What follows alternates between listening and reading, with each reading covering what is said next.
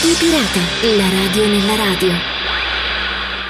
Torniamo ad occuparci di radio dando i numeri questa volta, finalmente trattiamo anche noi il numero 100 a modo mio, parlando ancora di radio libere e soprattutto di quel periodo bellissimo che era il mm, tanto amato periodo dei 100 fiori, ma anche di Radio 100 fiori, che appunto è una radio toscana storica eh, che ha preso vita sul finire degli anni 70 eh, tra l'altro anche in, in altre città mh, mm, eh, sbocciarono le radio dei Centofiori, anche Verona ne ha avuta una, da cui poi è nata Radio Popolare Verona, ormai chiusa da un pezzetto. Storicamente però la campagna dei Cento Fiori innanzitutto è stata una stagione di liberalizzazione della vita eh, culturale, politica, economica e sociale avviata in Cina negli anni 50. Il termine deriva da una frase pronunciata dal leader comunista Mao Zedong nel 1956 eh, dove diceva che 100 fiori fioriscano e che 100 scuole di pensiero gareggino. Questo insomma ci fa eh, una chiara idea della libertà di pensiero e della voglia di sviluppare pensieri.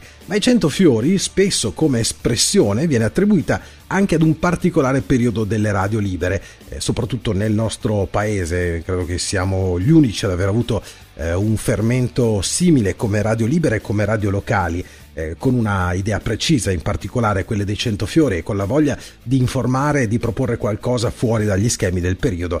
Eh, siamo nella tarda metà degli anni 70 e anche nei primi anni 80, ma i primi vagiti secondo me furono le famose Radio Out di Peppino Impastato, Radio Alice a Bologna e molte altre che appunto si schierarono eh, certamente da eh, una decisa parte politica per fare controinformazione e per raccontare quello che altri non raccontavano. Cento Fiori, una radio degli anni Ottanta, è anche un libro di Maurizio Izzo e una pubblicazione molto interessante sul tema dal quale prendo alcuni passaggi appunto anche per raccontarvi questa nascita della prima radio Cento Fiori. Siamo alla fine degli anni 70 e in Italia appunto ci si interroga un po' sulle idee dei giovani e delle loro inquietudini il Partito Comunista Italiano lo fa al suo interno chiedendosi eh, perché il rapporto comincia a farsi difficile e soprattutto cosa fare in questo merito. Eh, penso che eh, tante costole della sinistra lo stiano facendo tuttora, a volte purtroppo anche con eh, tristi risultati. Eh, tra le tante proposte prese in considerazione eh, quella che riguardò soprattutto i mezzi di comunicazione e cosa fare, eh, quindi di darsi un po' una mossa. Eh, per mezzi di comunicazione chiaramente si parla eh, di riviste, ehm, di ciclostili e anche di radio e la trasformazione anche di alcune proprietà immobiliari come le case del popolo, circoli eccetera eccetera eh, per dare appunto spazio ai giovani. A Firenze queste riflessioni si traducono in due proposte. La prima riguarda appunto la realizzazione di una radio, l'altra invece la trasformazione di una vecchia casa del popolo, il vecchio mercato, in un centro di aggregazione giovanile.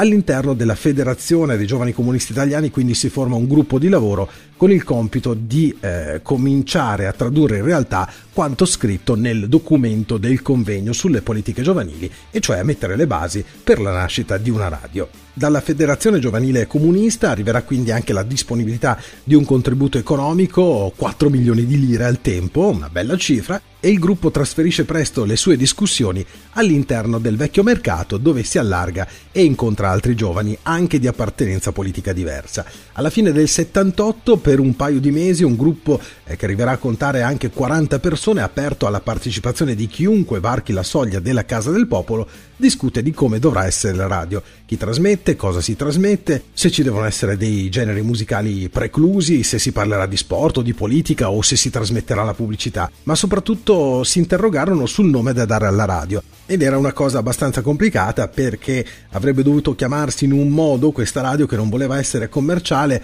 ma nemmeno di movimento, che nasceva uh, figlia di un progetto politico e anche partitico, ma uh, ne voleva essere anche autonoma eh, che mirava a parlare con i giovani ma che non dimenticava gli operai e nemmeno gli anziani, quindi insomma un bel minestrone da sistemare soprattutto dal punto di vista del nome. Si sentì un po' di tutto ma poi rimasero due nomi a contendersi l'ambito premio, Radio Pegaso e Radio Centofiori. La spuntò il secondo, Centofiori piacque per il riferimento appunto alla rivoluzione culturale cinese ma anche per un riferimento molto più semplice alle varietà di espressioni e opinioni.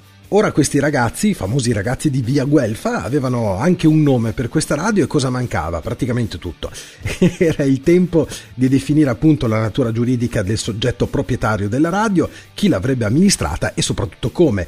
Una cooperativa, si disse subito, e cooperativa fu la mattina del 7 aprile 79 davanti ad un notaio in Firenze si presentarono in nove e fondarono appunto la cooperativa Radio Centofiori tutti studenti con un'età compresa tra i 21 e i 25 anni. Dalla nascita della cooperativa i tempi delle decisioni subiscono un'accelerazione e nel giro di poche settimane il progetto diventa realtà. Ci vorranno però mesi di lavoro e di volontariato per trasformare quello che fu un circolo prima e ancora un convento in passato in studi ed edifici nasce anche l'idea di organizzare eh, un concerto per finanziare il progetto Centofiori. Gianni Pini ne parla all'Arci, eh, dove avevano già in mente di organizzare qualcosa per il 25 aprile e l'idea di coinvolgere la neonata cooperativa non dispiace e la scelta cadde su un concerto, quello di Lucio Dalla. Si chiese quindi al comune di Firenze la concessione dello stadio, il comune diede l'autorizzazione e il pomeriggio del 25 aprile 1979 Firenze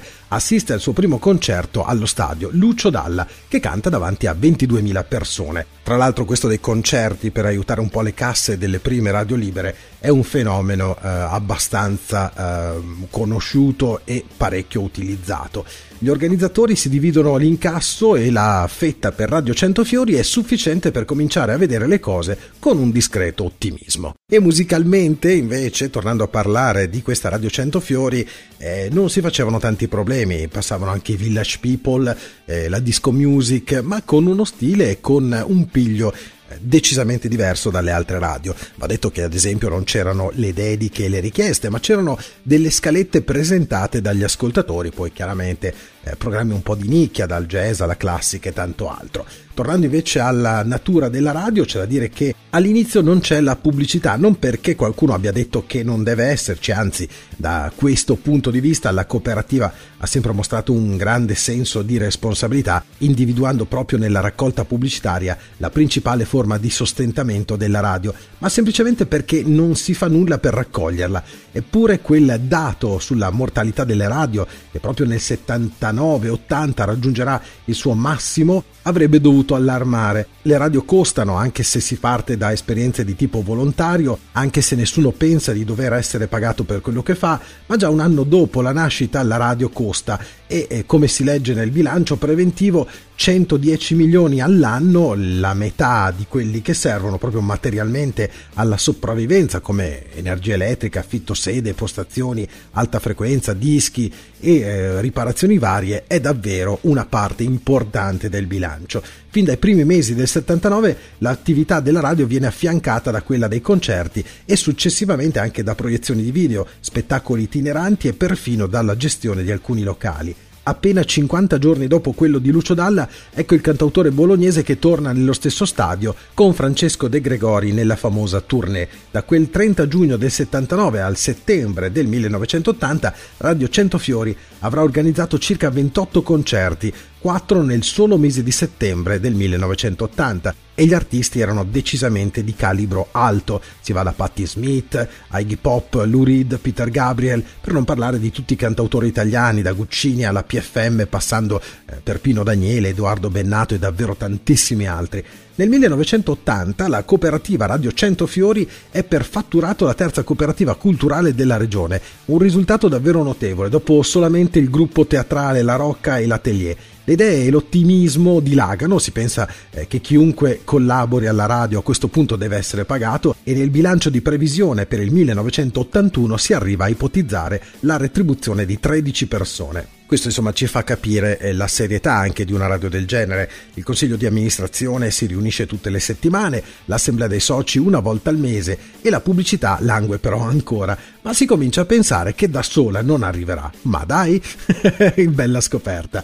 Nel 1981 la radio entra nel circuito SPER, un circuito che al tempo era davvero molto prestigioso, una concessionaria nazionale di pubblicità e non è un passaggio indolore. Nell'assemblea infatti si discute animatamente se questo non significa uno snaturamento della radio. Nella SPER si dice ci sono le radio commerciali, se ci siamo anche noi, dicono quelli della radio, avremo la stessa pubblicità, come faremo a dire che noi siamo diversi? Una preoccupazione che curiosamente coglie anche le eh, radio commerciali che eh, invano tentano di opporsi all'ingresso di Radio Centofiori, definita una radio politica. I dirigenti della SPER però rispondono con i dati d'ascolto alla mano. Nel 1981 Radio Centofiori infatti è tra le prime cinque radio della provincia di Firenze. Politica o no significa che l'ascolta ogni giorno qualche migliaio di persone e le persone comprano e consumano, dicono, anche se di sinistra. Ma dai, che scoperta. L'ingresso nella SPER è il primo di una serie di tabù che la cooperativa infrange non senza conseguenze. Infatti il passo successivo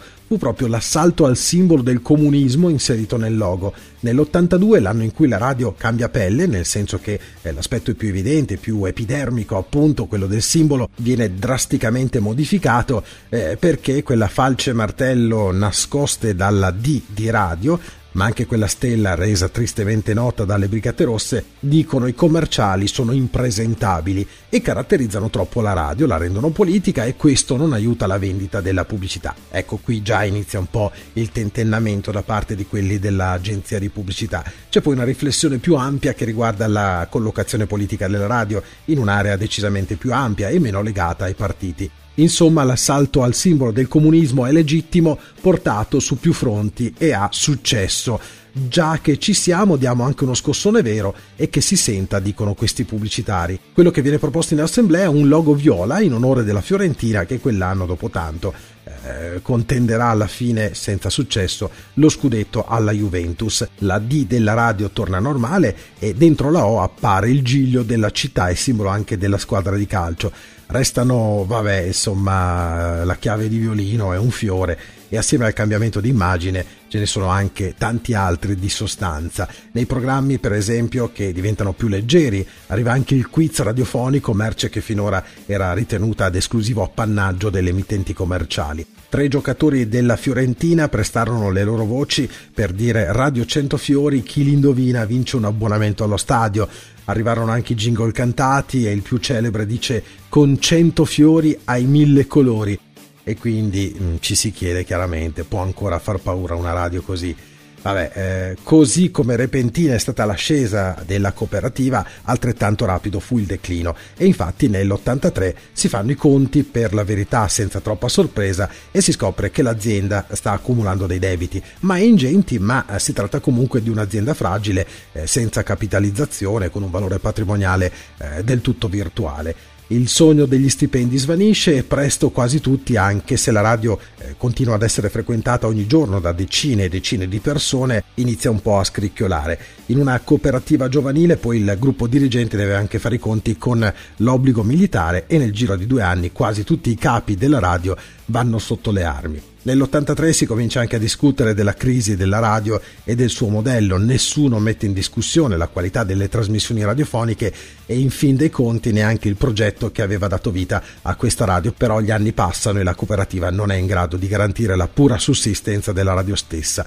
La grande stagione dei concerti è finita e la radio, conosciutissima anche dalle indagini di ascolto, rimane comunque eh, tra la quinta e la sesta posizione nella provincia di Firenze e che eh, se era un buon risultato per il primo anno di attività non può esserlo dopo cinque anni di vita. La potenza e la qualità del segnale non permettono di andare oltre eh, l'area metropolitana fiorentina e ovviamente non sono consentiti investimenti per il potenziamento della struttura né per la sua promozione. Nel corso dell'83 si comincia a pensare quindi alla liquidazione della cooperativa e la soluzione scelta è quella della nascita di una nuova società che previa valutazione acquisisce i beni materiali in possesso alla cooperativa. La testata sarà ceduta a titolo gratuito poco dopo e con i soldi incassati la società cooperativa Radio Centofiori salda la parte dei debiti accumulati e viene messa in liquidazione. Nel frattempo la radio continua a trasmettere eh, sulle stesse frequenze con lo stesso nome, ma questa è un'altra storia. La storia di eh, Radio Cooperativa Centofiori finisce appunto nell'estate del 1984 con la sua messa in liquidazione. C'è da dire anche che il marchio non fu mai registrato e nel 1995 era tornato alla ribalta con una radio commerciale, ma eh, non aveva più nulla a che spartire con eh, il, il, primo vero eh, significato di questa radio 100 fiori.